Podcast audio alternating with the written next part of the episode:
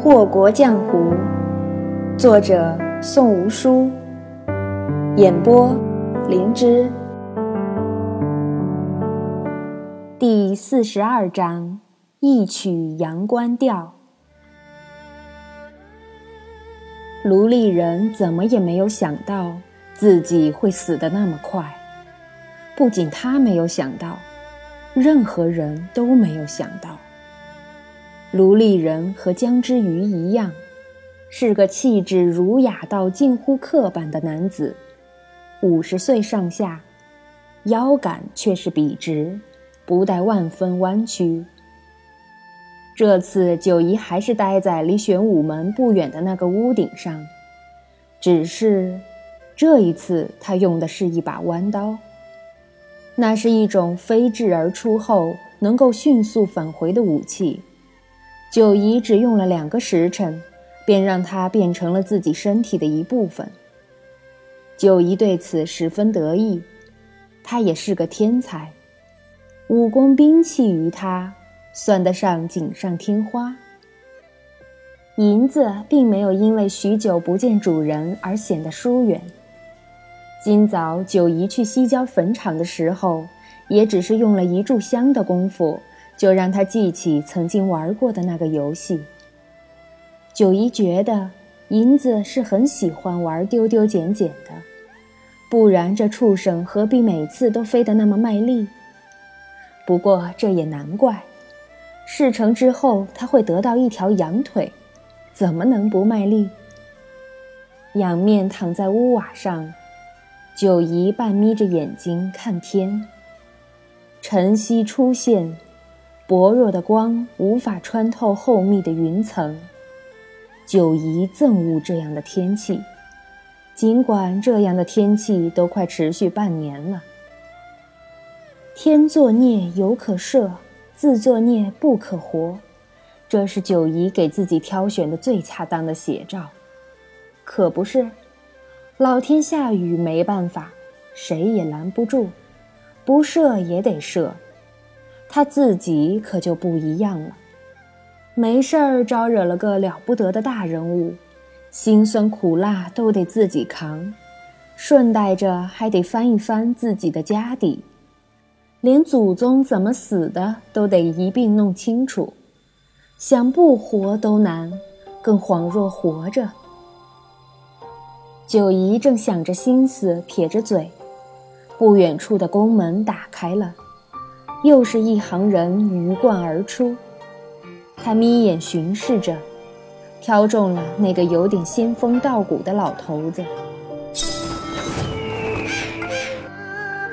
弯刀一出，雄鹰振翅，血溅三尺，一命呜呼。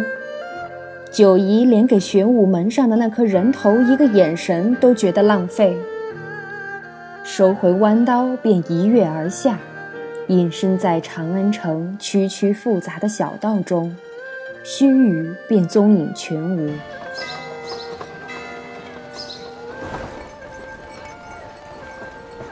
锦绣街的那家羊肉铺子已经开了，九姨进去拎了一条羊腿就出来，到了门口却遇上了一个浑身肥肉的人，二人皆是一愣，其后又笑开了。这不是九姑娘吗？怎么又回长安了？钱满脸上的油光亮得都晃眼，而那笑却是热切至极。九姨提起羊腿晃了晃，道：“原本就没走，今日银子要吃羊腿，我就来城里了。”钱满搭上九姨的肩，笑嘻嘻道：“都半年没见了，不如去小酌一杯。”满爷客气了。九姨想早点回销魂山庄复命，面色上有些推脱之意。钱满是做惯了生意的人，照理说眼睛是贼尖的，可愣是没看见九姨的敷衍态度，拉着他就朝鼎华居去了。一路上还絮絮叨叨：“九姑娘走后，天字一号房一直空着。”满爷，我最近可是亏大了，小二也懒了，叫他做什么都拖拖拉拉的，还是九姑娘在的时候好啊，连个跑堂的都比现在勤快。九姨扯了扯嘴角，干笑，心底却是嘀咕：还不是银子好？你以为谁都像本姑娘这般大方好说话的吗？这二人到了鼎华居。上菜的小二一扭头就瞧见了久违的九姑娘，那一瞬间盘子都端不住了，一双小眼睛瞬间水汪汪，真真是热泪盈眶。这伙计的名字就是小二，没办法，家中第二个儿子，穷苦人家也不讲究，就小二小二的叫开了，还真是和他讨生活的行当相配。小二格外想念九姑娘。从前日日帮九姑娘买早点的时候觉得苦，到了其他客人跟前才知道，那般好说话又不计较银子的主顾，也就九姑娘一个。九姨冲小二笑了笑，便随钱满朝里走。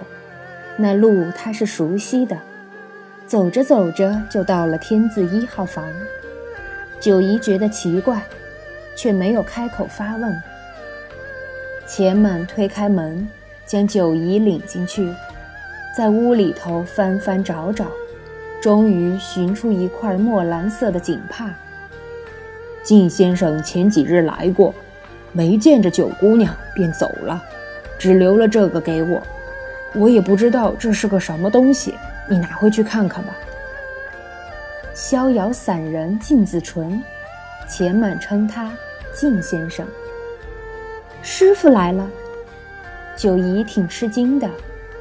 他家那个老头子云游四方，怎么会来长安这种富贵繁华之所？接过那锦帕，九姨也不多动作，只是将他揣进怀里，道：“难为满爷留心。”钱满笑了笑。绿豆大的眼睛，连缝都小得可怜，却好似能看透人心。九姑娘客气啦，单凭您从前住在这儿花销的那些银子，且满我也得好生巴结着您，不是？九姨跟他一起笑，和乐融融。吃了点酒，又寒暄了几句，九姨说她得去喂银子，就告辞了。钱满点头，把他送出门，顺带着还送了九姨一只烧鸡。银子叼着羊腿飞了。九姨拎着那只鼎华楼老师傅特制的烧鸡，走在回销魂山庄的路上，脚步轻快，满面愉悦之色。萧玉伦听说九姑娘办完事儿回来了，一颗提着的心终于落下了。距离夏朝已经有些时候了，卢丽人生死的消息已经传来很久，可九姨就是不见踪迹。萧玉伦也是会着急的。九姨哼着小曲入了流云轩，一进院子就瞧见了矗立在树下的萧玉伦。今日也是有阳光的，虽然只有不很强烈的一点点。但那光落在萧玉伦雪白的锦缎长衫上，便化作了夺目的光彩，隔着老远就照进人的眼里，明晃晃的，却又不太亮，像是一轮皎洁的月亮。红枫树下的萧玉伦听到脚步声，就扭过头来，冲着路口九姨的方向笑了笑，道：“九姑娘辛苦了。”极其冷清的嗓音，犹如金石敲击而出的声响。本该有着渗人的寒意，可九姨听了却是心头一热。这么多年了，她还是头一回被旁人等着。听说人死得很漂亮，九姑娘果然不一般。萧玉伦慢慢的转过身子。修长笔挺的男子，堪堪站在那里，有风吹动了他的鬓角，漆黑的发映着白玉般的脸，很美。只可惜，看不到被遮住的眉目。九姨的眉心一动，人死得很漂亮。这句话，柳灵玉也跟他说过。他当时听了很开心，得意忘形了，竟然不记得自己丢出去的那块铁板。最后的烂摊子还是柳公子帮忙收拾的。九姨看着离自己不远的萧玉伦，突然觉得他的白衣很刺眼。他怎么能说出和柳灵玉一样的话来呢？他不是金贵的王孙吗？怎么能和刻薄的柳灵玉说一样的话？方才那点被等候的暖意，刹那间被抽走了。九姨想，同样是白，有时候是纯良且无害，有时候却是晃得人头晕，还是始终如一的好，就像柳灵玉，一直冷。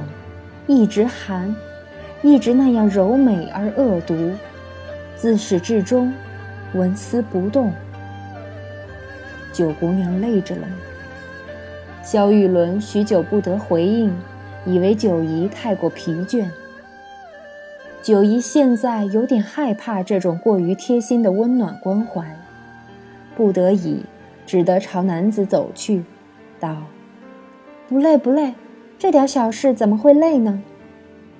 他扶住萧玉伦的胳膊，道：“萧公子体弱，吹不得风，还是进屋去吧。”手中人的胳膊偏于纤细，却异常有力。九姨觉得寒意动人，却不能抛开。萧玉伦很是自然地接受着九姨的服侍。他二人间的距离就好像一开始就配合好了的，一个主子，一个奴才。萧玉伦觉得九姨的手掌相较于他的冰冷，热的好似烙铁一般，但他没有拒绝。他把注意力转到了别的东西上。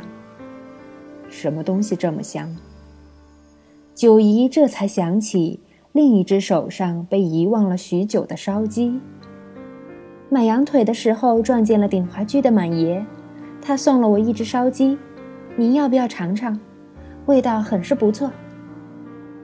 女子向来充满市侩气息的嗓音里猛然多了一丝雀跃。萧玉伦不想扫他的兴，于是点了点头：“好呀，鼎华楼的烧鸡也算是长安一绝。”本公子倒是沾了九姑娘好处。哪里哪里，九姨吃睡都在销魂山庄，萧公子的关照，九姨没齿难忘。萧玉伦没有应声，而是把九姨带进了书房，让她随便坐。他吩咐下人去备点餐食后，自己坐在了琴台旁。案上有一把琴，漆黑的。看不出有什么特别的地方。萧玉伦纤长的食指附在琴弦上，白与黑，鲜明、矛盾，却又莫名的和谐。九姨不知他要做什么，只是静静地看着。萧玉伦拨了拨琴弦，道：“这琴被烧坏了，不过音色尚好。”连音阁走水，毁掉了十几把古琴。萧玉伦再慷慨大方，也会舍不得。古有鸣琴交吻，历经烈火，反而音色铿锵。这玄冰亦是如此。如今这一把琴的身价，可是仅次于碧螺。连音阁因祸得福，这还多亏了那放火之人。他轻轻地嗤笑着，柔美的面容上有些许的嘲讽。这话说的，九姨觉得挺怪的。萧玉伦这副样子，好像是含沙射影，又好像是在推心置腹，也不知他葫芦里卖的什么药。他这边绞尽脑汁想要看透萧玉伦的用意，萧玉伦却不去管他，食指飞动，一曲天音流泻。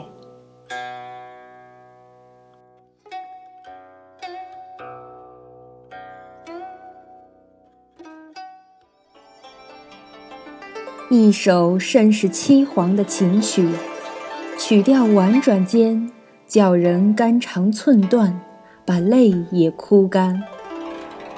萧玉伦的脸上没有什么表情，菲薄的唇抿着，整颗心都在这首曲子里。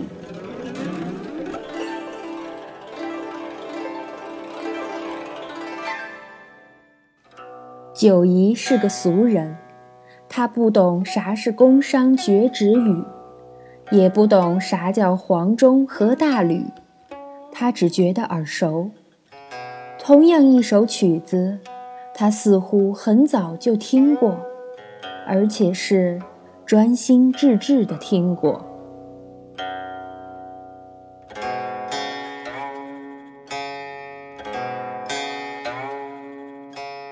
一曲毕。萧玉伦侧首轻叹：“马上离魂，衣上泪，真自个共憔悴。不知九姑娘可曾听过？”九姨摇头，不知该如何是好。她念过几年书，怎么会懂这些个风雅的东西？萧玉伦看不到她摇头。只知道旁边的女子沉默不语。这曲子名唤《阳关调》，闻者皆断肠。九姑娘走南闯北，应是会听到许多次的。不，这不是《阳关调》，这是《离魂》。她想起来了，那一日下雪，柳灵玉在梅园里弹过一首曲子，就是这个调调。连观感都是一样的。萧雨伦有些错愕。柳公子在梅林里弹过，他还问我觉得怎么样呢？我记得很清楚，柳公子说这首曲子叫《离魂》。九姨说的很认真，仿佛柳灵玉说的就是真理，万万容不得怀疑。萧雨伦轻笑，他那是骗你呢。不可能，九姨反驳，干脆利落。你不信我？萧玉伦有些不悦。他不会骗我，也无需骗我。